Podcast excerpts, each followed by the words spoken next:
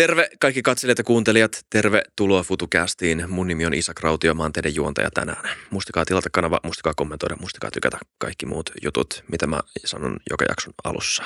Alright. Sen pidemmittä puhetta mennään suoraan jaksoon, jossa vieraana on Sofi Oksanen. Tervetuloa Sofi. Kiitoksia. Öö, Tätä päivää mä oon ottanut aika kauan. siitä on, siitä on äh, tosi pitkä aika, kun, me, kun kutsuitte tänne, mutta lopulta ollaan nyt tässä. Joo, joo, tosi kiva, että pääsit. Ja sä oot semmoinen vieras, jonka suhteen mä en olisi missään vaiheessa luovuttanut. Eli vielä 2030-luvulla mä olisin lähtenyt meille ja kaikille sun assareille, jos sä et olisi vielä tullut tänne. Niin kiitos. Sä oot kirjoittanut kirjan. Tämä on sikäli hyvä aika tulla tänne. Sä oot kirjoittanut uuden kirjan, jonka nimi on Samaan virtaan Putinin sota naisia vastaan. Tullut aika hiljattain ulos. haluatko kertoa, mistä tämä kirja kertoo ja mikä sai sut kirjoittaa sen? Se on esseekirja Venäjän tavasta sotia, Venäjän työkaluista, työkalupakista, jota se tällä hetkellä käyttää Ukrainassa, mutta joka on varsin vanha. Eli itse asiassa Venäjä ei tee mitään, mitä se ei ole tehnyt aikaisemmin. Ja äh, mä halusin kirjoittaa sellaisen kirjan, joka sopii myös sellaisille ihmisille, jotka eivät seuraa ollenkaan – sotauutisia, eivät seuraa joka päivä, kuten minä, sitä mitä Ukrainassa tapahtuu. Tai sellaisille ihmisille, jotka eivät välttämättä tiedä Venäjän tai Neuvostoliiton historiasta mitään. Että halusin sillä tavalla olla yleistajuinen ja myöskin kirjoittaa sellaisen kirjan, joka käsittelee Venäjän sodankäyntitapojen sukupuolittuneisuutta. Mm koska se on asia, joka oikeastaan sotauutisista nyt vähän uupuu tai se on sellaisessa marginaliassa. Joo. Se kirjoitat paljon tässä myös siis naisten asemasta Venäjällä, mutta myös siitä, miten Venäjä käyttää seksuaaliväkivaltaa ö, aseena. Ö, ja se on asia, niin kuin tuossa sanoit, jonka kaikki jotenkin ymmärtää, mutta se on niin jotenkin niin, niin brutaali asia, että harva ihminen kykenee ajattelemaan sitä tarpeeksi kauan, että kykenee sanottamaan sen itselleen minkä näköisellä järkevällä tavalla. Niin sitä sä oot onnistunut tässä kuvailemaan mun mielestä paremmin kuin kukaan muu aiemmin mun lukema.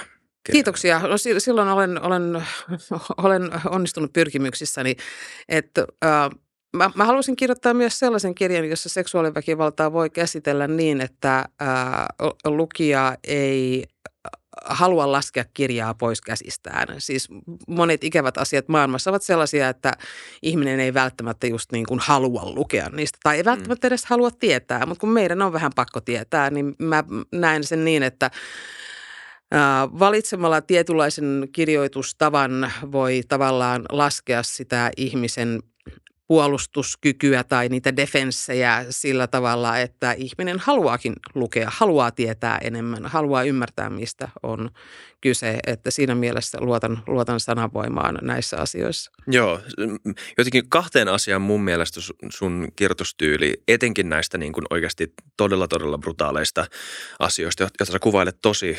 Öö, peittelemättä yhtään.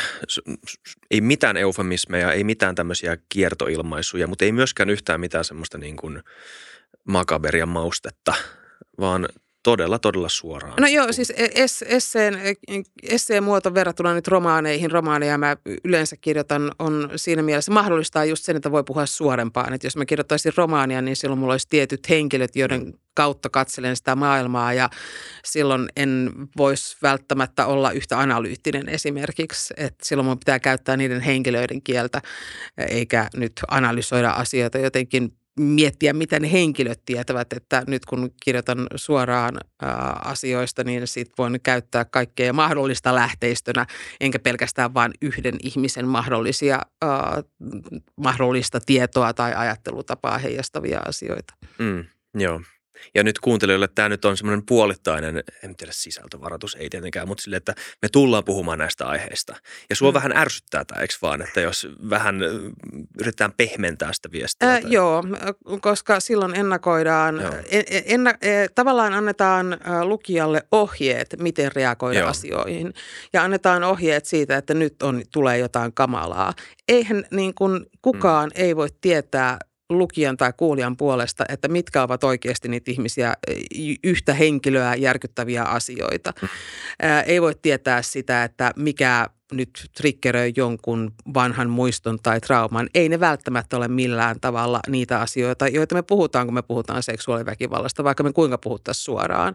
Että no. nyt me puhutaan suoraan asioista, jotka, joista toki ovat monelle ihmiselle traumaattisia kokemuksia, mutta traumat triggeröityvät yleensä vaikka hajuista mm. tai äänistä tai jostain muista sellaisista, eivät analyyttisestä kielestä esimerkiksi. Niin.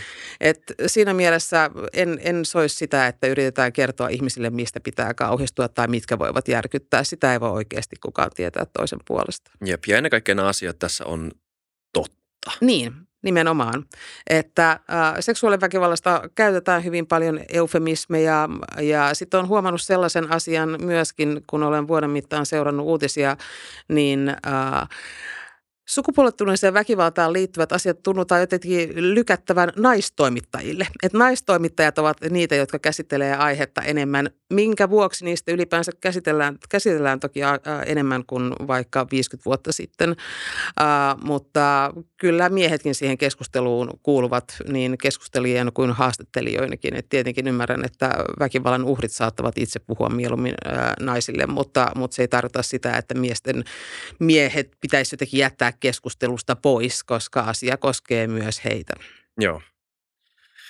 Pohjustetaan vähän tätä kirjan ö, taustaa, semmoinen ehkä vähän yleisempi kysymys. Suomi on sikäli aika oudossa tai mielenkiintoisessa paikassa, että jos katsoo länteenpäin, niin meillä on maa, jossa sukupuolten tasa-arvo on ehkä pidemmällä kuin koskaan ja ajatukset sukupuolesta on progressiivisemmat. Ehkä Kaliforniassa on vielä ns. Mm. progressiivisempia ajatuksia Joo. sukupuolen käsitteestä, mutta kuitenkin ihan maailman progressiivisinta kärkeä. Sitten Venäjällä on vähän erilainen tilanne, ihan tuossa itärajan toisella puolella. Haluaisitko vähän kertoa siitä, että minkälainen naisten asema, jos näin banaalisti sen voi muotoilla, on Venäjällä? Uh, Putinin kaudella uh, tasa-arvoa on heikennetty määrätietoisesti. Ja nyt ollaan tilanteessa, jossa monet yksityiset klinikat Venäjällä esimerkiksi kieltäytyvät tekemästä abortteja.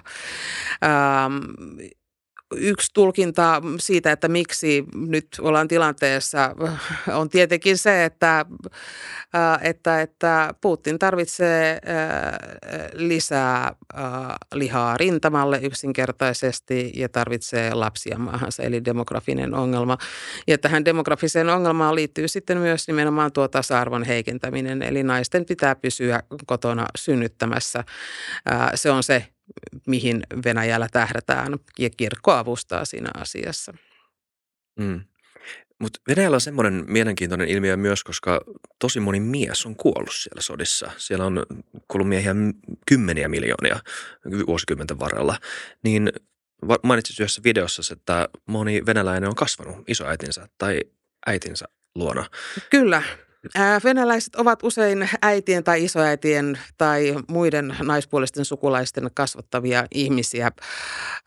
Toinen maailmansota tietenkin tarkoitti mittavia miestappioita, mutta sitten myöskin leirijärjestelmä ja vainot ja puhdistukset tarkoittivat myöskin niin enemmän, ne, niissä meni siis enemmän miehiä yksinkertaisesti kuin naisia, vaikka naisiakin kyllä menehtyi näissä, näissä järjestelmän rattaissa, mutta enemmän miehiä tapauksessa.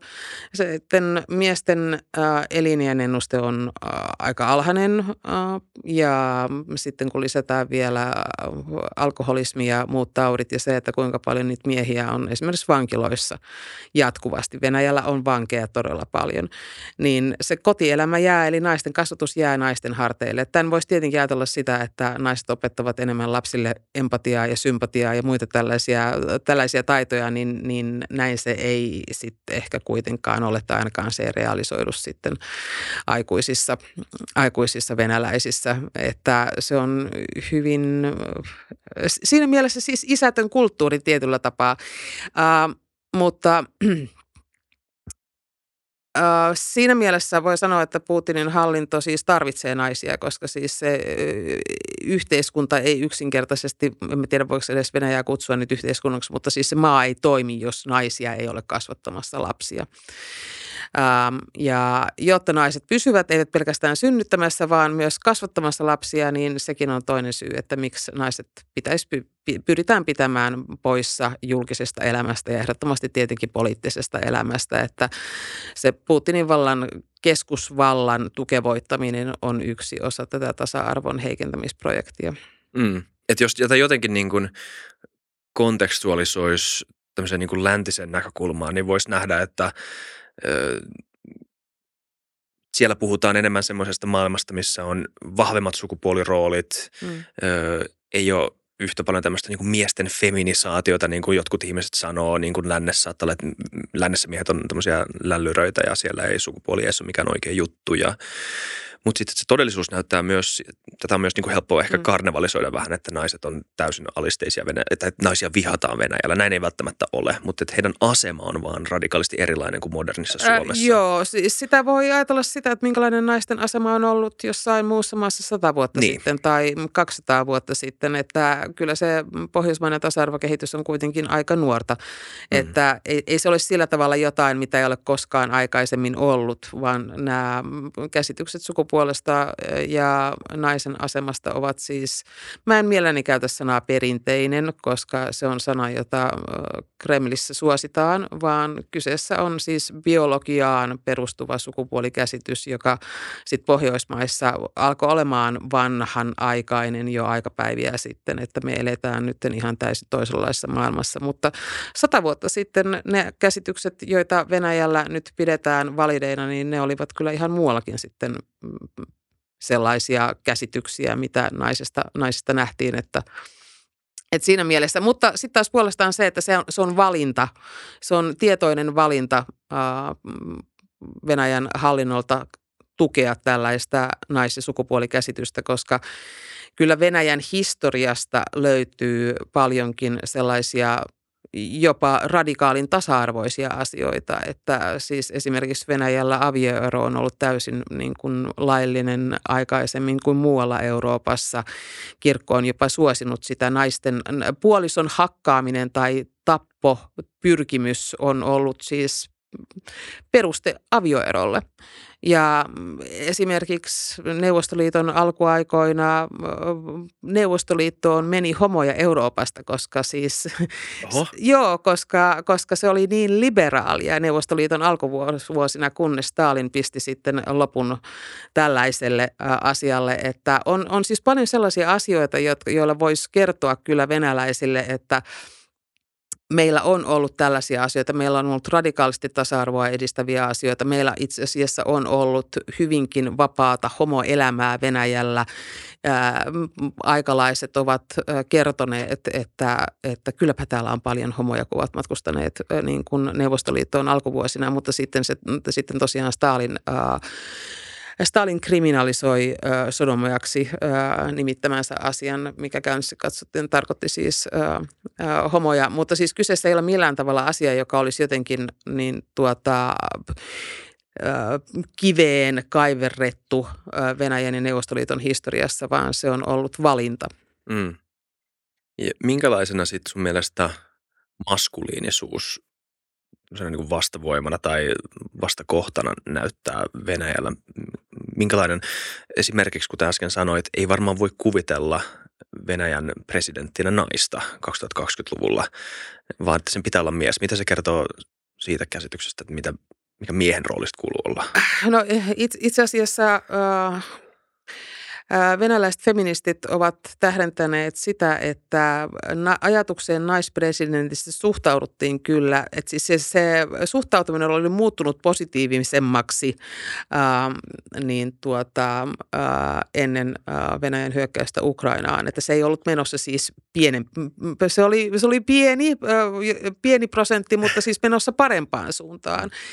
Ää, Venäjällä ei ole ollut ää, nyt elossa olevien ihmisten aikana näkyviä naisia poliittisina toimijoina, ei johtamassa maata. Sellaista mielikuvaa ei edes ole pyritty edistämään. Naisten poliittinen johtaisuus on pyritty häpäisemään jollain tavalla koko ajan. Että se on se yksi syy, miksi myöskin Ukrainan oman arvon tunnon vallankumous oli niin kova pala Moskovalle, koska Ukrainan vallankumouksessa oli mukana niin paljon naisia, joista sitten tuli poliittisia toimijoita. Ja tähän liittyy myös se, että minkä takia Venäjän propaganda haluaa häpäistä vaikkapa entistä pääministeriä Sanna Marinia, että monet lännen naisjohtajat ovat venäläisten trollien kohteena ja, ja kaikenlaisen disinformaation ja, ja kohteena siksi, että heidät halutaan häpäistä, jotta heistä ei missään tapauksessa voisi tulla esikuvia vaikkapa venäläisille naisille. Miksi se on niin iso uhka? Miksi se koetaan niin isoksi uhaksi? No kuka luopuisi vallasta vapaaehtoisesti, että sellaista ei ole, sellaista, meidän sanoa, että ei ole tapahtunut Venäjällä usein. Itse asiassa Gorbachevhan luopui vallasta mm. vapaaehtoisesti, mutta siis hän ei ole sen vuoksi sankari Venäjällä, vaan hän, hän ei ole hirveän suosittu henkilö, että hän on lännessä sankari. Eli vallasta luopuminen voi olla, e, voi olla tie sankaruuteen lännessä, mutta ei Venäjällä. Ja sitten kyllä se vallasta luopuminen tarkoittaa sitten jotain, tietenkin Kremlin kohdalla nyt se tarkoittaa sitten myöskin todennäköisesti hengenmenetystä, että, että heillä on syynsä siis kyllä pyrkiä pysymään vallassa. Mutta siis raha ja poliittinen valta on Venäjällä miesten ja eivät ole siitä valmiita luopumaan. Joo, nyt kun Gorbachev tuli mainituksi, niin mulla muistui mieleen tämmöinen lainaus, joka sulla on Gorbachevista täällä. Jotenkin tämä ehkä kuvastaa vähän tämän naisasemakysymyksen jotenkin monimutkaisuutta, ehkä vähän monivivahteisuuttakin.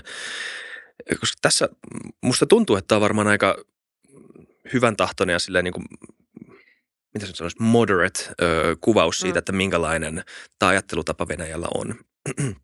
tässä on perestroikan vuonna 1927 Gorbachev sanoi, monet ongelmistamme lasten ja nuorten käytöksessä, moraalissamme, kulttuurissamme ja tuotantokyvyssämme johtuvat osittain perhesiteiden heikkelmisestä ja ympäripyöreästä asenteestamme perhe- perhevelvollisuuksia kohtaan. Tämä kaikki on paradoksaalinen tulos vilpittömästä ja poliittisesti oikeutetusta halustamme tehdä naiset tasa-arvoiseksi miesten kaikessa, miesten kanssa kaikessa. Nyt, Perestroikan myötä olemme alkaneet päästä eroon tästä ongelmasta. Sen vuoksi järjestämme keskustelutilaisuuksia siitä, miten naiset voisivat palata naisen perimmäiseen elämäntehtävään. Ja tämä on samalla mies, mm. jonka vaimo oli eri, Raisa Gorbachova oli erittäin näkyvä hahmo ja erittäin sekä siis Mikhail Gorbachevin rakastama, mutta myös Venäjän kansan rakastama ö, en tiedä, onko toi ihan täysin totta, että rakastiko kaikki häntä, mutta tykätty hahmo, uh, joka kuitenkin oli suht näkyvillä. Uh, joo, mutta siis ei sitä pidetty, hänen näkyvää rooliaan ei pidetty Venäjällä yleisesti ottaen mitenkään positiivisena okay. asiana. Että kyllä hänen olisi haluttu pysyvän kotona. Mm. Että tällaista... Uh, First Ladyn roolia ei ollut Neuvostoliitossa ja se oli täysin uusi asia. Se näytti tietenkin lännessä modernilta ja Raisa, Raisa, Raisasta tykättiin kovasti. Hän oli suosittu Suomessa, mutta ei se sellainen edustaminen ei ollut asia, johon neuvostokansalaiset olisivat, äh, niin kuin, että se, oli, se oli epäselvä, epäselvä asia ja ei sille ollut myöskään niin kuin roolia, että hän itse asiassa Ähm, jäi ehkä vähän, en mä tiedä jäikö kansalaisille epäselväksi, mutta siis Raisahan itse kyllä osti esimerkiksi vaatteensa. Ja se ehkä oli sitten vähän epäselvää, että hänen, hänen, hänen toimintansa ulkomailla ehkä näytti hurvittelulta. Ihmisille ei ollut ehkä ajatusta niin kuin diplomatiasta ja muista tällaisista asioista, että se ei, se, se, sen, sen, ei oltu vielä valmiita sellaiseen rooliin. Ja sitten tietenkin, koska nyt ne ajat – jolloin Venäjän ensimmäisellä naisella on ollut jonkinlainen julkinen rooli, niin ne Putinin hallinnon propaganda on yhdistänyt nyt pelkästään negatiivisiin asioihin, eli 90-luvun villeihin vuosiin, ja näin ollen kaikki, mitkä liittyy siihen aikaan, niin ne esitetään negatiivisessa valossa, ja se, siihen kuuluu myös myöskin sitten tuon uh, ensimmäisen naisen näkyvä rooli. Mm. Ja kaikki tämä, um, no tästä, tässä kirjassa on paljon tota, kuvailua nimenomaan tästä poliittisesta ilmapiiristä, mutta sen helposti varmaan äärimmäisin tämmöinen oksa, jos näin voi sanoa, kasvain, joka lähtee tästä lähteestä on se, että Venäjällä jotenkin poikkeuksellisesti, vaikka seksuaaliväkivalta, raiskaus mm. sodassa ei ole mikään uusi juttu tai Venäjällä täysin uniikki juttu, niin jotenkin vaikuttaa siltä, että tällainen kulttuuri viety todella pitkälle on alusta sille, että laajasti oikeutetaan ja pidetään jopa hyvänä raiskausta sodassa, hyvänä aseena, hyvänä välineenä osoittaa oma dominanssinsa. Ja, joo, ja äh, hyvin usein äh, saattaa nähdä tai lukea sellaisia kommentteja, että raiskaustahan on aina äh, käytetty sodassa. Ei se ihan niin ole, että kyllä on paljon sotilaallisia konflikteja, joissa systemaattista raiskausta ei, se ei ole mikään automaatio siis Joo. millään tavalla. Ja sitten myös se, että yksittäiset tapaukset ovat eri asia kuin sitten systemaattisuus. Mm. Et Venäjän toiminnassa se on systemaattista ja noudattelee tiettyjä kaavoja nyt, kun hyökkäyksen alkamisesta on on yli vuosi, niin ne kaavat ovat kyllä täysin näkyvissä. Ja ei esimerkiksi se äh, seksuaalinen väkivalta, jota esimerkiksi äh, vangituille tai pidätyskeskuksissa, tai, jota voidaan kutsua kidutuskeskuksiksi, niin, niin äh, se toiminta, miten siellä harjoitetaan, niin ei se ole niin kuin mitään sellaista äh, stressaantuneen äh, sotilaan satunnaista sekoilua, vaan kyllä se on täysin systemaattista äh, toimintaa. Ja sitten se, mikä tässä pitää muistaa myös se, että kuitenkin seksuaaliväkivaltaa Venäjän toimivat tukemat joukot ovat äh, Itä-Ukrainassa harjoittaneet jo vuodesta 2014, eli siis siis nyt ei ole kyse pelkästään vain siitä, mitä tapahtuu juuri tällä hetkellä, vaan siitä, että se pitkäkestoinen toiminta on myöskin saanut jatkua useiden vuosien ajan, mutta sitten vasta viime vuoden, äh, viime vuoden aikana on tullut kansainväliseen tietoisuuteen se systemaattisuus ja järjestelmällisyys. Mitä me tiedetään siitä systemaattisuudesta ja näistä toimintatavoista? No esimerkiksi se, että silloin kun puhutaan sivileihin kohdistuvasta seksuaaliväkivallasta, niin, niin se on eri asia kuin sitten uh, sotavangit uh, ja sitten pidätyskeskukset, että ne on niin kuin tavallaan kaksi eri, eri uh, asiaa. Uh, sivileihin kohdistuvat teot voivat tapahtua käytännössä katsoen missä tahansa. Siihen liittyy julkista häpäisyä. Julkista häpäisyä siinä mielessä, että teot voidaan suorittaa vaikka kadulla tai jossain muualla perheenjäsenten, sukulaisten, yhteisön jäsenten silmien edessä perheenjäseniä voidaan pakottaa tekemään seksuaaliväkivaltaa toisilleen. Ja tässä on hyvä esimerkki siitä, että milloin, miten pyritään siis ei pelkästään rikkomaan perhe ja yhteisö, vaan pyritään tekemään teko, joka ää, Tietenkin siis pyritään murtamaan vastarintaa, mutta siis se on teko, jolla on futuuri. Että ei tällaisista koettelemuksista perheet ja yhteisöt eivät siis selviä hirveän helposti. Ja mm-hmm. myöskin sitten tietenkin teoista voi syntyä lapsia. Miehitetyillä alueilla on hyvin hankalaa tällaisten tekojen kohteeksi joutuneen naisen päästä lääkäriin. Miten menet kertomaan jollekin Venäjän federaation mandaatilla toimivalle lääkärille, mistä on kyse. Siellä on olemassa yksi vapaaehtoisjärjestö, joka toimii etänä ja heillä on siis joitakin lääkäriä myöskin miehitetyillä alueilla, mutta siis sen avun saaminen on todellakin siis vaikeaa, ellei peräti myöskin hengenvaarallista. Ja sitten jos puhutaan sotavangeista, niin tietenkin naiset ovat erityisen, Ukrainan puolustusvoimissa on paljon naisia, naiset ovat ja ovat tietoisia siis siitä, että on hyvin todennäköistä, että he tulevat kohtaamaan seksuaaliväkivaltaa, mikäli, mikäli ää, joutuvat vangituksi, mutta siis myöskin miehiin kohdistetaan seksuaaliväkivaltaa. Miehet ää, saattavat käyttää vaan erilaista sanastoa sitten, että miehet, jos puhutaan seksuaaliväkivallasta ja äh, siihen liittyvistä teoista, niin äh, tai kannattaa muistaa myös, että jo uhkailu ja vaikkapa sotilaan perheenjäsenten uhkailu on sitten äh, seksuaaliväkivaltaa, on jo seksuaaliväkivaltaa, niin ähm, miehi, miehet saattavat käyttää erilaista kieltä, että he saattavat puhua yleisesti vaikkapa kidutuksesta, vaikka siis kyseessä on selkeästi seksuaaliväkivalta. Ja aivan äh, nyt ehkä on syytä mainita esimerkiksi järjestelmällisyys kertoo siis sähkön käyttö. Äh, se tuntuu olevan hyvin yleistä pidätyskeskuksissa ja sitten äh, sotavankien kohdalla ja ää, se sähkön käyttö kertoo järjestelmällisyydestä siinä mielessä, että ää, ihmisen, joka kiduttaa toista sähköllä, niin täytyy hän sen tietää jotain siitä, miten se sähkö toimii esimerkiksi. Et sukupuolielimien kidutussähköllä on hyvin yleistä. Hmm.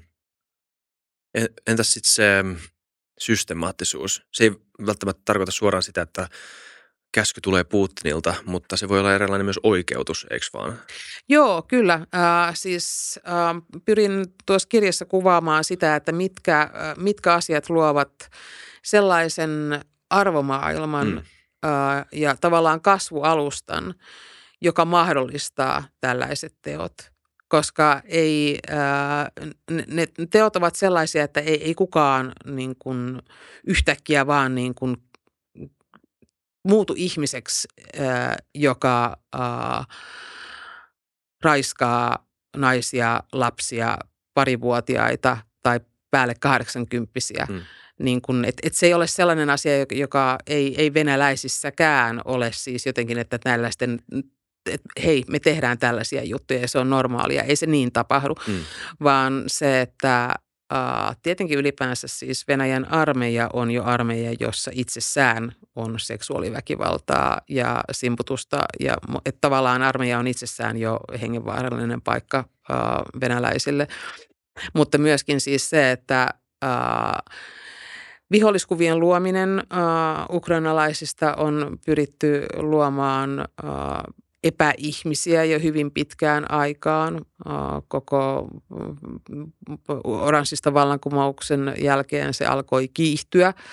Ukrainan suhteen taustalla on myöskin se, että Venäjällä ylipäänsä on ollut Ukrainaan rasistinen ja kolonialistinen asenne jo hyvin vuosisatojen ajan.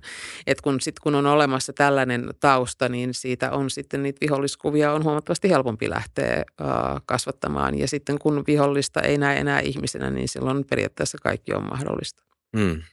Yksi jotenkin, ei tästä kirjasta oikein voi valita mitään hämmästyttävintä kohtaa, mutta yksi semmoinen kohta, mikä jäi mieleen, oli se, että miten monien sotilaiden tyttöystävät oli ikään kuin antanut luvan sille, että kunhan käytät kondomia, niin saat. Joo. Tai vielä pahempi se, että monen sotilaiden äidit oli heidän kanssaan yhdessä suunnitellut, että miten kannattaa tai miten voi. Joo, uh, niin. Se kotirintaman tuki on tietenkin tärkeää sotilaille, koska heidän täytyy sodassa, jonka niin kuin ylipäänsä tarkoitus on epäilemättä täysin epäselvä suurimmalle osalle, niin sille täytyy keksiä jokin oikeutus. Ja se oikeutus voi olla se, että he palaavat sankareina kotiin. Ja sitten moni heistä on tietenkin siis palkka on hyvä verrattuna siihen, mitä, mitä Venäjällä he saattaisivat saada kuukausipalkakseen, mutta sitten tietenkin se kotirintaman hyväksyntä on olennainen asia. Ja se, mikä se, mikä, se mikä, mikä nyt oli, oli hämmästyttävää, toisaalta ei niinkään hämmästyttävää ajatellen sitä, että onhan Venäjä toiminut niin aikaisemminkin, mutta, mutta siis se sotasaaliin äh, hamstraaminen Ukrainasta. Kaikki ovat varmasti nähneet kuvia siitä, miten kaikenlaisia kodinkoneita niin kuin, lastetaan matkaan ja sitten, että mitä sieltä, mitä, miten puolisot ja äidit sitten käskevät niin kuin, tuomaan sitä ja tätä sieltä Ukrainasta. Mutta sitten ehkä niin kuin mun mielestä ne naisten alusvaatteet oli sitten tällainen, joka pisti näissä tavaraluetteloissa kyllä siis silmään, että ähm, miksi, miksi kukaan niin kuin haluaisi jonkun uh, sodassa kuolleen naisen alusvaatteet tuliaisina itselleen, niin, niin on, on, se, on se, kyllä se, kyllä se, vaikka kuinka niin kuin ajattelisit, että Venäjä toimii niin kuin aikaisemminkin, niin kyllä tämä fiksaatio naisten alusvaatteisiin äh, tuntuu oudolta, mutta sitten sit tuntuu yhä oudolta. Sitten taas puolestaan, kun muistelin sitä vuoden 2007 pronssipatsaskiistaa äh, Virossa, jolloin äh, pro-Venäjä nuoriso mellakoi äh, Tallinnassa äh, niin, ja ryösteli ärkioskeja ja, ja muuta tällaista, niin sehän mitä sieltä varastettiin oli tamponeja ja, ja terveyssiteitä, mikä oli niin kuin todella hämmentävää. Että tietenkin viinaa ja tupakkaakin, mutta se, että siellä niin kuin nuoret äh, niin kuin teinipojat juoksee ärkioskista niin kuin kahmalakaupalla just tamponeja ja viinaa, niin, niin että jollekinhan he niin kuin vievät nämä mm. asiat jälleen tuliaisina. Et niin kuin tässä, tässä on jotain, mikä, mikä niin kuin on, kertoo ehkä isommin a, tällaisesta mitä pidetään hyvänä sotasaalina, mitä halutaan viedä niin kuin kotiin niin kuin äidille, tyttöystävälle, jotain niin kuin, niin kuin jokin lahja ja sitten se on jotain tällaista. Miksi? uh, ei e- silleen, ei tamponit olisi tärkeä hygieniatuote. Ää, niin, siis se on, mutta et mistä niin kuin sille teinipojalle tulee niin kuin niin. mieleen, että vienpä niin kuin tyttöystävälleni siskolle, tuskin äidille, ehkä se on kuitenkin sitten joku tyttöystävä tai, tai, tai joku muu. Mm vastaava äh, naispuolinen tuttava, niin, niin että mistä syntyy tämä ajatus, että hei, minäpä vien, niin kuin, tietenkin siis kyllähän tamponit on nuorille ihmisille kalliita, mutta siitä huolimatta, niin kuin, että mistä tämä, mistä, mikä on tämä reaktio, että tarttuu tuollaiseen. Sitten taas puolestaan niin kuin, äh, kuolleiden venäläissotilaiden repuista on löytynyt äh, runsaasti äh, kondoomeja. Et, et siis se, että jos mennään reppu täynnä kondoomeja ä, Ukrainaan, niin, niin se ei ole sellainen voileipä, joka on niin kuin siis jotenkin, että lähden retkelle, olisi se sitten sotaretki tai piknikki, otan voileivän mukaan, vaan mm. että et, et jos mennään niin kuin kantaen ä, kondoomisäkkiä, niin kyllä siitä, se nyt niin kuin kertoo, että jotain niillä ollaan tekemässä ja tie, ollaan tekemässä tietoisesti. Mm. Joo, mä en tiedä, onko tämä mun jotenkin vaikea kuvitella, enkä mä myöskään usko niin, että jos venäläisiltä naisilta mentäisiin kysymään suoraan, että onko tämä teidän mielestä ok tämmöinen seksuaaliväkivalta, niin varmaan monella sydän sanoisi, että ei tietysti, niin kuin ihmisillä ylipäätään.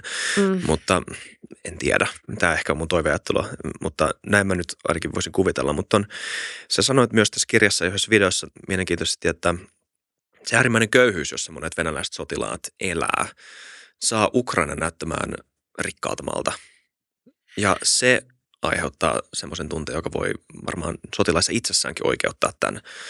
Ja on varmaan sitten näille perheillekin semmoinen, että hei, nyt kun te olette kerrankin tämmöisessä maassa, missä on tavaroita, mitä meillä ei ole, niin Tämä on uh, Venäjän ja Neuvostoliiton historiassa toistuva asia, jopa siis Afganistanin sodassa, kun uh, venäläiset menivät sinne, ne hämmästyivät, että kuinka vauraasti Afganistanissa eletään, mikä on niin kuin käsittämätöntä, niin kuin kun sen ajattelee, että, että Afganistan ihan oikeasti, että onko tämä sitten siis vauras. Mutta siis Afganistassa oli äh, äh, videonauhureita, mm. joita Neuvostoliitossa ei ollut. Ja näin sitten niin kuin Afganistassa oli jotain, mitä, mitä oli niin kuin, että et tämä jotenkin on toistuva asia, että aina mennään jonnekin ja sitten siellä on asioita, joita meillä ei ole, kuten asfalttia, videonauhureita, katulampuja.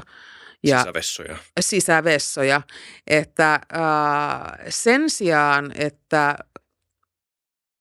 haluaisi vaihtaa oman maansa järjestelmän niin, että meilläkin voisi kaikilla olla sisävessat, niin raivostutaan sitten niin kuin niillä, joilla on ne sisävessat.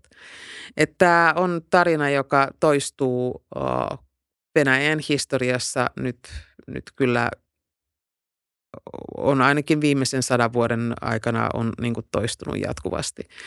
Ja siihen se, että miksi syntyy se raivo eikä ajatus siitä, että hei, lähdetään kehittämään omaa maata, niin liittyy myös siihen, että venäläiset eivät itse asiassa tunne omaa historiansa, koska heille kerrotaan koko ajan puppua.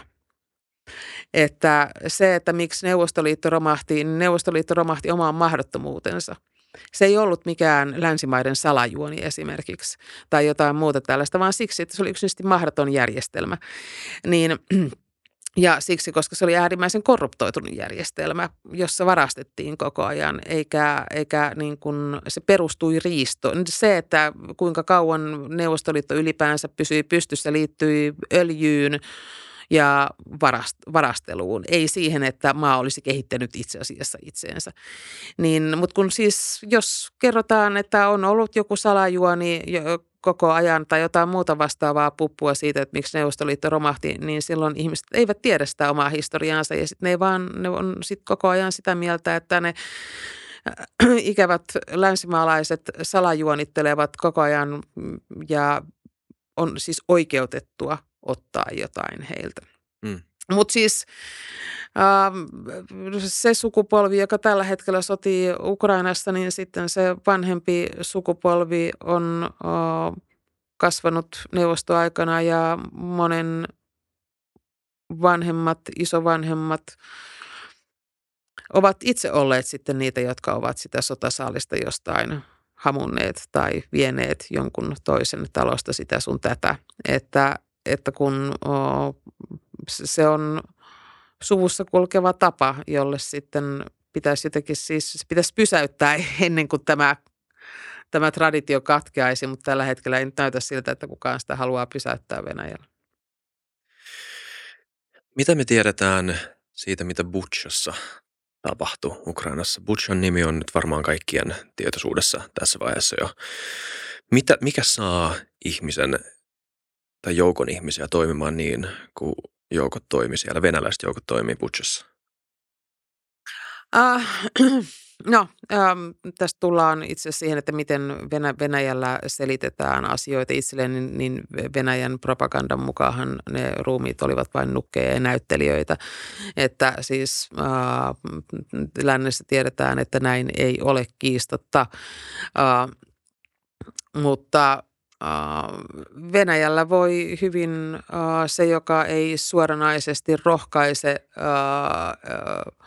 sotarikoksiin, niin sitten saattaa haluta uskoa tällaisen fiktion ihan vain oman mielenrauhansa vuoksi. Että tavallaanhan siis se Venäjän propagandapuppu on sellaista, että se antaa ihmisille synnin päästön – kaikille kansalaisilleen. Ja vaikka ihmiset ei oikeasti uskoisi sitä, mutta heillä on lupa uskoa. Heillä on siis lupa olla reagoimatta tällaisiin asioihin.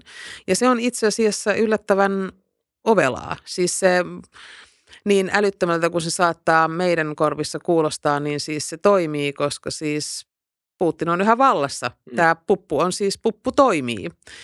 Ja ähm, se, miten Putsessa toimittiin, niin no siis, siis minä en tiedä sitä, että onko ollut tietynlainen, minkälainen ohjeistus siellä on ollut. Jotkut veikkaavat sitä, että on turhauduttu ja raivostuttu, kun suunnitelmat ovat menneet mönkköseen, kun ei sitten kolmessa päivässä sitä Kiovaa vallattukaan. Se on tietenkin yksi mahdollisuus, mutta... Mm. Kun kun kylä ei ottanut vastaan sotilaita Kun siellä ei ollut niitä kukkasia ja niin. tyttöjä vastassa, että se siviileihin kohdistuva julmuus ja terrori, mitä siellä tapahtui, niin, niin ähm, en tiedä siis, että toisaalta niin kuin, että mik, mik, miksei se voisi olla siis, systema, sy, siis systemaattista tuhoamista siviiliä kohtaan se tietenkin siis oli, mutta jos aletaan miettiä niitä motiiveja, että miksi kukakin toimii milläkin tavalla, mm. niin, niin he, yksinkertaisesti se vaan, he toimivat niin siksi, koska he saattoivat toimia niin. Mm. Heillä oli mahdollisuus toimia niin ja siksi he toimivat niin. Mm. Siellä ei ollut siis kukaan estämässä heitä. Venäjän armeijassa ei ollut siis upseereita, jotka olisivat estäneet sotilaittensa toiminnan tällä tavalla. He olivat, antoivat siihen luvan. He sallivat sen ja osallistuvat siihen itse. Mm. Mutta sitten tässä kirjassa tosi alussa myös selväksi, että tässä ei ole kyse mistään intohimorikoksesta, vaan erästä vallankäytön välineestä. Mitä se tarkoittaa? Uh, seksuaaliväkivaltaan ylipäänsä siis ihan tilanteessa, jossa, jossa ei, ei siis, ei, jos ei puhuta siis sotarikoksista, mm. vaan, vaan muuallakin maailmassa tapahtuvasta seksuaalirikoksista, niin vanha, vanha myytti on sellainen, että vetoaa miesten vietteihin. Niin. Se on tietenkin puppua, koska hyvin harva äh, raiskaus tapahtuu äh, vaikkapa hulluilla päivillä Stokkalla.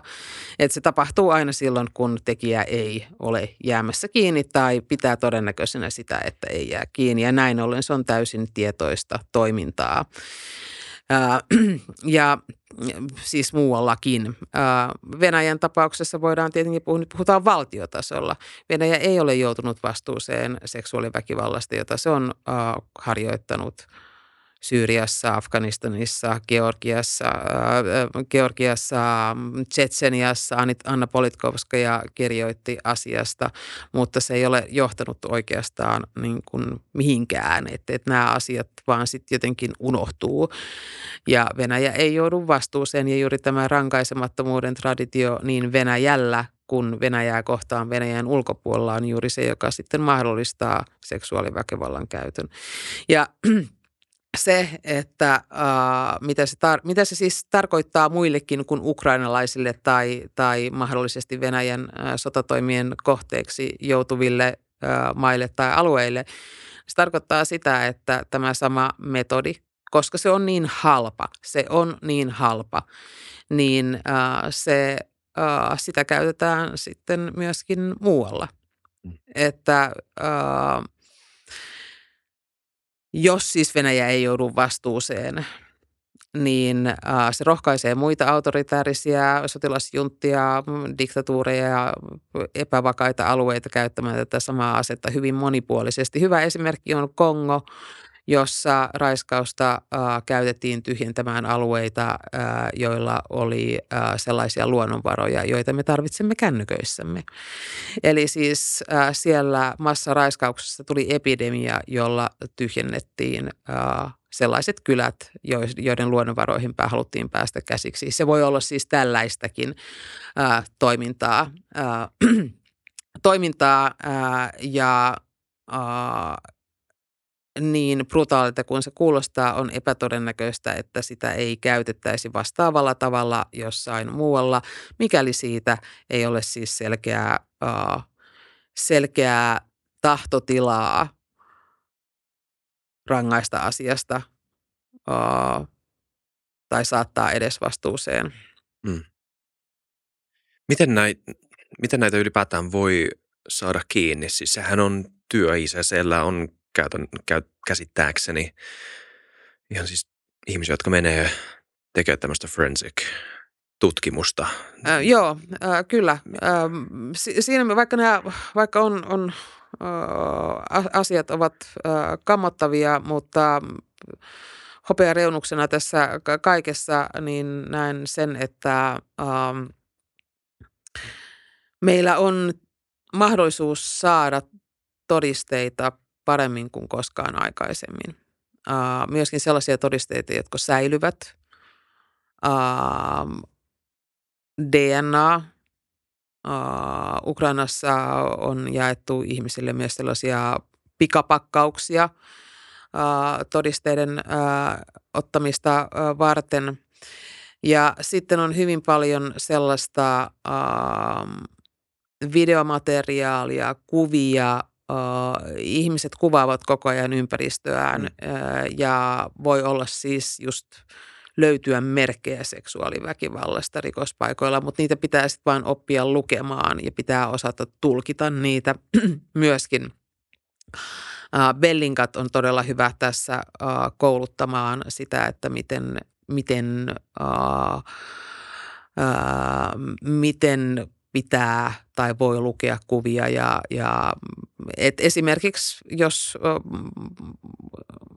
sellainen paikka, jossa on tapahtunut todennäköisesti rikos, rikos äh, sotarikoksia ja jos sieltä löytyy vaikkapa harjanvarsia tai muita tällaisia, niin ne voivat olla siis merkki esimerkiksi seksuaaliväkivallan käytöstä. Eli siis pitää oppia lukemaan kuvia ja pitää niin kuin, e, tietää, mistä etsii ää, mitäkin. Et kuka tahansa voi, voi siis olla tallentanut tietämättään todisteita seksuaalirikoksista. Et siinä mielessä siis, mutta tietenkin sitten taas puolestaan se, että kaikki nämä tutkinnat ovat ää, ne ovat kalliita. Mm.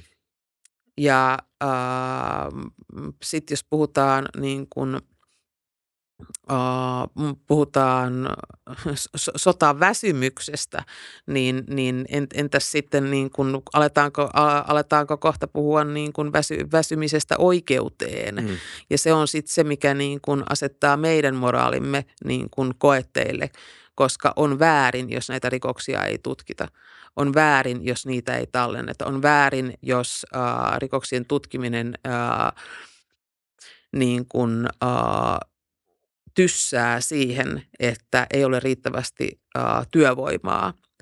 Et nythän siis, että jos puhutaan siitä, että mit, miten Ukrainaa voidaan auttaa, niin yksi olennainen asia on tietenkin siis ehdottomasti siis se, että tuetaan myöskin Ukrainan oikeusprosessia ihan niin kuin siis työtunneilla. ja toisaalta sitten taas puolestaan mä näen sen asian myös niin, että tutkimus, tutkimusta ja tietoa tällaisista rikoksista saadaan enemmän kuin koskaan aikaisemmin. Ja se on niin kuin merkittävä asia ihan, ihan yleisesti ottaen, että seksuaalirikoksistahan on, se on mun mielestä alitutkittu aihe – johtuen myöskin siis, ei pelkästään siihen, että niistä on, niistä on ollut hankalaa saada oikeudessa rikoksia, ää, oikeustuomioita, vaan siksi, että ylipäänsä niitä ei ihan akateemisessa tutkimuksessa ole hirveän paljon ää, tutkittu. Sitten jos ajattelee sotakirjallisuuden määrää, niin ää, sotaraiskauksista niitä kirjoja on kyllä hyvin vähän. Niitä on, mutta siis niitä on siis suhteessa siis kaikkiin muihin sotakirjoihin, niin kyllä se on hyvin, hyvin ää, pieni siis se ää, nimekkeiden määrä. Mm. Anteeksi. Oho.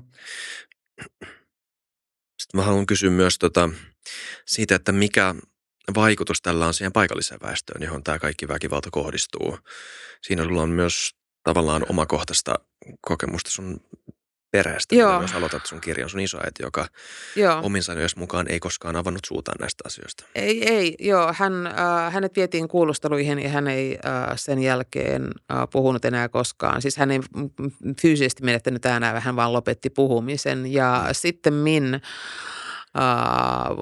on, on törmännyt samanlaiseen reaktioon itse asiassa hyvin usein monien muiden seksuaalirikosten uh, uhrien kohdalla. Eli siis tällainen traumaattinen äänenmenetys on itse asiassa ihan kohtuuyleinen tapa reagoida. Sitten se, ja tässä palataan nyt itse asiassa siihen, että jos ajatellaan uh, ihmisiä ja, ja traumareaktioita, niin myöskin sit siis se, että ää, terveydenhuollon ammattilaisten pitää myöskin oppia lukemaan, ää, lukemaan traumareaktioita, että mikä voi johtua mistäkin. Että et kaikki uhrit eivät välttämättä nyt vapaaehtoisesti tai itsestään selvästi ala kertoa näistä asioista, vaan he voivat mennä niin kuin jonkin asiaan liittyvän vaivan vuoksi lääkärille, mutta eivät välttämättä kerro, mistä se johtuu. Toki lääkärit kyllä osaavat sitten koko ajan paremmin ja paremmin lukea merkkejä, mutta se ole itsestään selvää. Ja se, äh, mua on oikeastaan aina vaivannut se, että kun puhutaan seksuaaliväkivallasta niin, ja siis sen seurauksista, niin äh, ei, niistä ei puhuta riittävän pitkäkestoisina asioina. Että kyseessä ei ole asia, joka jotenkin sen uhrin elämästä katoaa jotenkin mm. ää, niin kuin seuraavana päivänä, vaan että ne seuraukset voivat olla, ei pelkästään henkiset, ää, henkiset seuraukset, vaan myös fyysiset seuraukset voivat olla ää, elinikäisiä.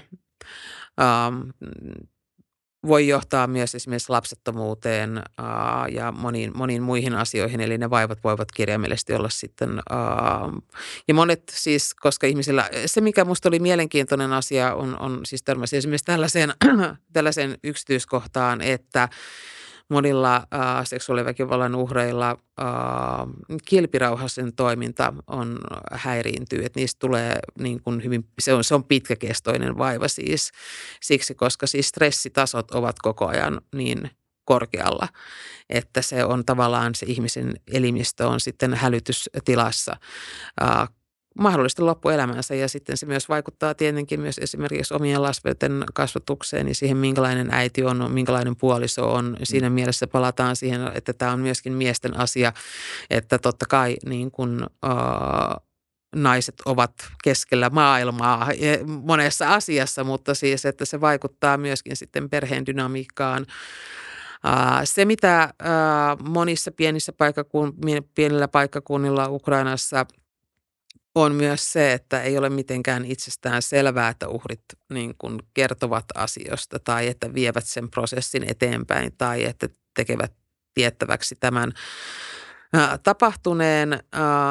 Asiaan liittyy myös se, että eivät välttämättä yksinkertaisesti halua, että niin kuin muut tietävät, jos ollaan pienellä paikkakunnalla, voi olla, että puoliso ei halua, että siis muut tietävät. Voi olla, että lapset eivät halua, että muut tietävät. Sitten seuraa tyypillinen äh, tai yleinen reaktio uhreilla on siis se, että syyttävät itseään. Miksi menin tästä kadusta? Miksi otin tämän, tämän kadun enkä ottanut tuota toista katua? Äh, miksi... Äh, miksi en jäänyt kotiin sinä päivänä, vaikka olisin pitänyt. Nämä on tietenkin, niin kuin, mikään ei ole uhrin syytä, mutta ihminen alkaa niin kuin, miettiä ja sitten alkaa miettiä sitä, että muut miettivät, että, no, että miksi, miksi olit siellä.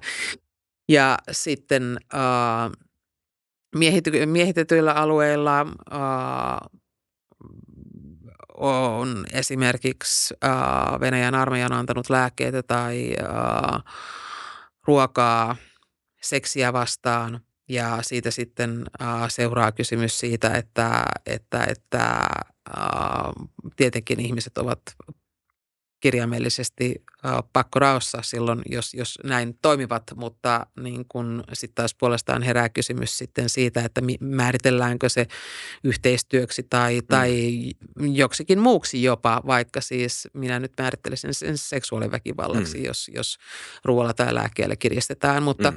mutta siis, että se on psykologisesti hyvin monimutkainen uh, asia ja sen vuoksi ei ole mitenkään itsestään selvää, että, että itse uhrit uh, kertoisivat tapahtuneesta tai haluaisivat edes puhua siitä, että, että, että uh, siihen liittyy myös se sitten, uh, että ihmiset ehkä haluavat myös eteenpäin elämässään, että kun pelkästään jo Suomen kaltaisessa maassa oikeusprosessit kestävät vuosia, niin se voi myös olla, että Ukrainassa ihminen ehkä haluaa siirtyä eteenpäin elämässään, eikä sitä, että koska se sotarikosoikeudenkäynti oikeasti voi kestää siis hyvin, hyvin pitkään, mm. että haluaako sitten sitä, haluaako siis kantaa sitä koko ajan mukanaan, haluaako perhe kantaa sitä koko ajan, että ne on, ne on, ne on rohkeita ja hyvin, hyvin siis... Uh, Uh, se vaatii hyvin paljon ihmiseltä, että siis uh, uhri lähtee sellaiseen prosessiin, että se on vähän kohtuutonta, että uhrin harteilla on niin, kuin niin paljon tässä asiassa. Mm. Mitä sillä sitten yritetään saada näissä uhreissa aikaan tai tässä kohteessa, jos niin voi sanoa? Joskus kuulee semmoisen niin kuin – aika suorasti misogynistisenkin ajatuksen siitä, että tämä niin seksuaaliväkivalta, etenkin naisiin mm. kohdistuva, ei ole pelkästään hyökkäys näiden itsemääräämis, naisten itsemääräämisoikeutta kohtaan, vaan osoitus myös sen maan miehille, että katso, kattokaa mitä me tehdään teidän maan naisille, Ää, teidän ky- naisille. Joo, kyllä, siis ihan ehdottomasti. Ja mm, se on varmasti siis psykologisesti hyvin uh, hankalaa uh, miessotilaille ajatella sitä, että he eivät ole pystyneet estämään mm. sitä. Siis, siis uskoisin, uskoisin tällä tavalla. Ja sitten myös äh, se, että äh, ukrainalaisille miehille äh, myöskin lähetetään esimerkiksi tekstiviesteillä uhkauksia siitä, että raiskataan, raiska, tulemme raiskaamaan äitisi tai isoäitisi tai tyttöystäväsi, tyttäresi ja muuta tällaista, että myöskin se on sotilaisiin kohdistuvaa uhkailua ja, ja sekin on siis seksuaaliväkivaltaa. Että äh, kyllä se halpa ase, jolla pystyy pääsemään niin moneen yhteiskansakunnan eri, eri että et siinä on just se kysymys siitä, että sotilaat että, että, tai ne miehet eivät pysty äh, suojelemaan. Äh, varmasti myöskin monilla vanhemmilla sitten taas mm. puolestaan se sama ajatus, että he eivät pystynyt suojelemaan lastaan tältä teolta. Että siinä itse asiassa niin kun isketään hyvin monenkin äh, yleisinhimilliseen tunteeseen. Joo, kaikilla tapahtuu mahassa jotain, niin. kun tätä edes ajatellaan. Niin. Joo. Joo. Öm, tästä kuulostaa nyt vähän banaarilta kysymykseltä mm. taas, mutta onko näköpiirissä minkäännäköistä muutosta tällaiseen kulttuuriin, joka ö, sallii tämän tai ylipäätään näkee naisten aseman. Ja nyt mä en edes puhu siitä, se on tavallaan ok, jos haluaa solmia parisuhteen, jossa on mm. perinteisemmät sukupuoliroolit. Sen voi tehdä terveelläkin tavalla. Mm. Ja moni nuorikin ihminen varmaan toivoo sitä länsimaissakin. Ja se on sinänsä nyt ihan mm. fine. Mutta että tämmöinen niin kulttuurinen asenne esimerkiksi kotiväkivaltaa mm. kohtaan tai ylipäätään sitä, että voiko naiset olla minkäännäköisessä johtavassa asemassa mm. yhteiskunnassa. Tämmöinen, onko tälle mitään muutosta tulemassa? Venäjällä? Niin. Uh, ei tämän hallinnon aikana. Mm. Se on hyvin epätodennäköistä. Uh, it, itse asiassa niin kun, uh, mä aina ajattelin sitä, että Navalnin uh, suosion yksi, uh, yksi uh, avain, avainjuttu oli itse hänen vaimonsa Julia Navalnia, koska siis uh, Venäjän oppositiopoliitikosta tai Navalnilla niin kuin hänen perheensä ja hänen vaimonsa ovat olleet hyvin äh, näkyvässä roolissa. Ja mä uskon, että se on niin kuin ollut osa hänen suosionsa myöskin salaisuus, juuri niin kuin tämä Uh, että tavallaan hän edustaa niin raikkaasti jotain muuta, mm. uh, mutta siis ei hän ole ollut riittävän suosittu. mm. Et suosittu, mutta ei riittävän suosittu, ei massoihin asti. Uh, ja sitten tietenkin se Navalnin kohtelu, miten Kreml on kohtellut Navalnia, niin, niin se juuri jälleen niin kuin, uh, symbolisoi jotenkin juuri sitä, että hän siis ei pelkästään tuhoa Navalnia, hän tuhoaa Navalnin perhettä eristämällä mm. niin kuin, uh, miehen lapsistaan ja, ja uh, vaimostaan. Että, että on tämäkin yksi symbolinen viesti. Uh, mutta uh, moni on huoahtanut vuoden aikana, että, että, että miten yksi ihminen voi saada niin paljon pahaa aikaiseksi tai että voi kun se Putin siellä vaan kupsahtaisi. Mutta siis Putinin poismeno ei muuta yhtään mitään silmänräpäyksessä eikä ehkä vuosissa. En tiedä vuosikymmenissäkään, että siis nyt kyllä nykyinen hallinto on onnistunut niin hyvin sementoimaan sen oman järjestelmänsä, että se ei ole vielä toki niin kuin täysin niin kuin ikuinen, niin kuin diktatuurit eivät koskaan ole ikuisia, mm. äh, mutta kyllä se on sementoinut sen valtansa todella hyvin. Ja se on myös sementoinut sementoi koko ajan paremmin näitä sukupuoliroolejaan, koska siis koulukasvatuksessakin korostuvat, korostuvat nämä samat asiat. Ja tässä patriottisessa kasvatuksessa ja patriottinen kasvatus tarkoittaa tällaisia biologisia äh, sukupuolirooleja, joissa ohjataan tietynlaiseen naiseuteen ja tietynlaiseen miehuuteen. Mm. Äh, ja Ekaterina Schulman, venäläinen politiikan tutkija, on sanonut, että jos Putinin hallinto onnistuu kasvattamaan yhden koululuokan ensimmäistä luokasta viimeiseen asti, niin sitten se järjestelmä on jo aika vakaa. Ja sitä ne ei ole vielä ihan niin kuin pystynyt tekemään, mutta siis koko ajan koululaitosta uudistetaan. Perustuslakiin on, on, on, on sementoitu jo monenlaisia asioita, joilla, joilla niin kuin se uh, hallinnon jatkuvuutta turvataan itse asiassa. Mm, kyllä. Jotenkin Suomessa me ollaan jännässä Ei kun, ah, Sepun piti vielä kysyä mm. tästä liittyen, että kuinka, niin kuin, kuinka tukevasti sun mielestä tämä yhteiskunta rakenne, tämä sukupuolipoliittinen ilmapiiri ja arvomaailma, öö, kuinka paljon kansan luottamusta tai tukea se nauttii tällä hetkellä? Koska en tiedä, onko meillä välillä täällä Euroopassa liberaaleissa demokratioissa vähän semmoinen niin harhaluulo siitä, että kyllä kaikki ihmiset oikeasti haluaa olla just niin kuin mehän kaikilla tavoilla. Mm. No ehkä, ehkä kaikilla, kaik, kaikissa maassa on ihmisiä, jotka ajattelevat, että oma, oma järjestelmä on aina paras ja on vakaa luotto siihen, että omat, omat, äh, omat arvot voittavat. Mutta jos ajatellaan äh, naisten asemaa ylipäänsä, mm. niin kyllä liberaalidemokratia on ehdottomasti siis naisille ja tytöille paras. Sit, siitä mä samaa siitä, ei, siitä ei ole niin kuin mitään epäilystä. Sitten tietenkin, jos ei halua, että naisella on mitään oikeuksia, mm. niin sellaiselle ihmiselle tämä ei tietenkään sitten ole paras järjestelmä. Mm, kyllä. Mutta luulet sä, että jos puhuisit keskiverto venäläisnaiselle, jos semmoista nyt on olemassa, mitä hän vastaisi tuohon, mitä äsken sanoit? Mm, Hän varmaan saattaisi sanoa sen klassisen lauseen, että haluaisin, että maani olisi normaali maa. Mm, joo. Ja mikä on hyvin yleinen vastaus, mutta siinä on just se, että niin kun, mitä tällä normaalilla sitten oikein niin kun käsitetään. Um, niin se on, ja, ja mä, mä, en, mä en tiedä mikä on keskiverto venäläinen, niin, on hyvin niin kuin haastava, koska siis ihminen, joka elää Moskovassa, on, elää täysin toisenlaisessa todellisuudessa kuin ihminen, joka elää kaukoidässä tai, tai jossain äh, jäämeren rannalla tai, tai, tai vaikka Pietarissakin, että, että siinä mielessä ne ovat hyvin erilaisia todellisuuksia.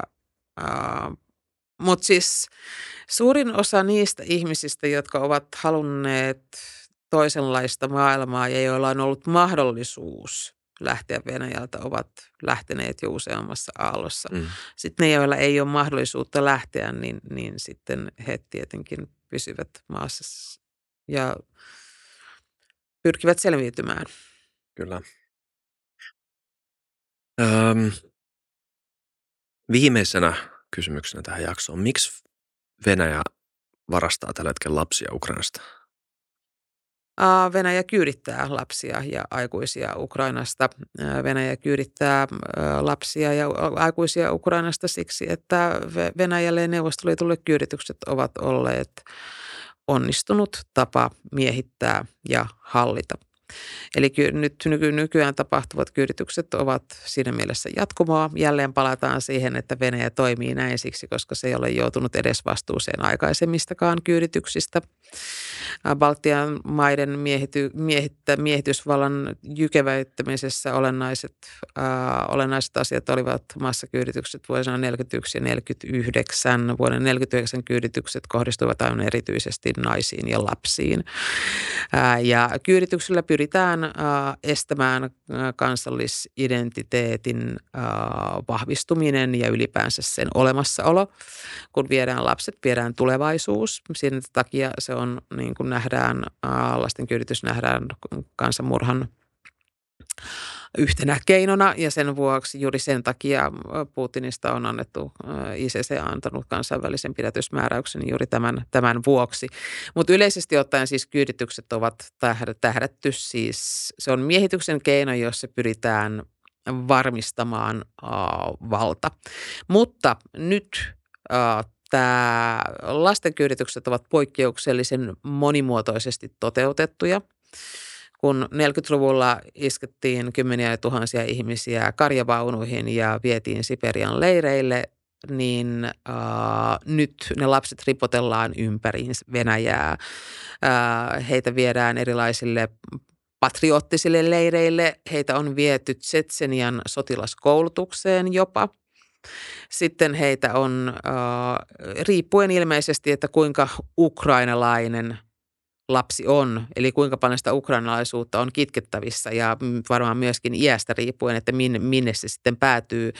Adoptioprosessit ovat erityisen salakavalia siksi, koska se lasten identiteetti katoaa täysin. Heitä on hyvin hankala äh, jäljittää sen jälkeen. Heitä on hankala jäljittää nytkin.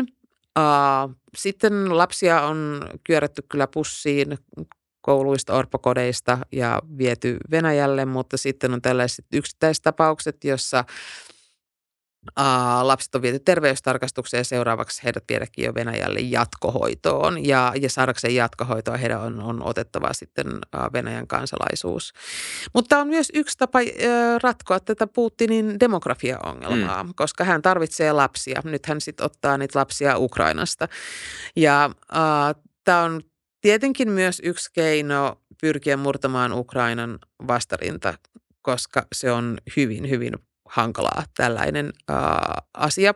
Ää, ei ole mitään tietoa siitä, onnistutaanko saamaan kaikki lapset takaisin.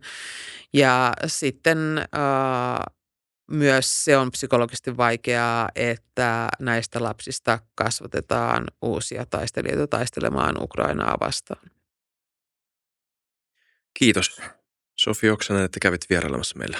Kiitos. Keskustelemassa näissä. Kaikki äh, suosittelen tosi lämpimästi tätä kirjaa Sofi Oksanen samaan virtaan Putinin sota naisia vastaan. Joo, nähdään ensi jaksossa. Moi moi.